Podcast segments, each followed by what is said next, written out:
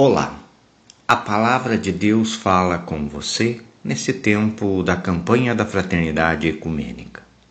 Eu sou Antônio Tobelli da Luz, pastor da ISLB, atuando em Maringá. O tema da nossa reflexão para este momento é migração e diálogo. E a palavra bíblica do Novo Testamento para o dia de hoje nos vem da carta aos Romanos, no capítulo 12, o versículo 13, e diz: Recebam os estrangeiros em suas casas.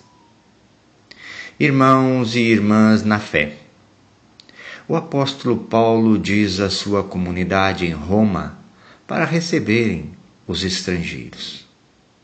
Ele destaca com isso que a comunidade cristã se caracteriza pela acolhida e pela hospitalidade. Quem acolhe um estrangeiro, acolhe o próprio Jesus. Acolher estrangeiros permanece sendo um chamado de Jesus Cristo para o nosso tempo. Desrespeito, discriminação e intolerância devem dar lugar ao diálogo amoroso e respeitoso.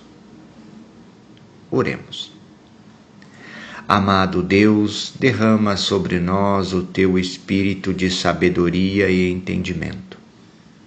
Livra-nos da intolerância e também da indiferença.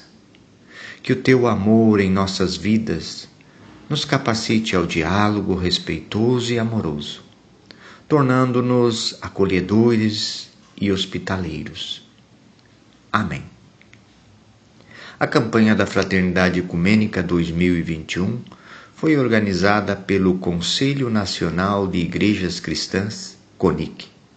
Ela tem como tema Fraternidade e Diálogo, Compromisso de Amor. E o lema é Cristo é a nossa paz. Do que era dividido, fez uma unidade.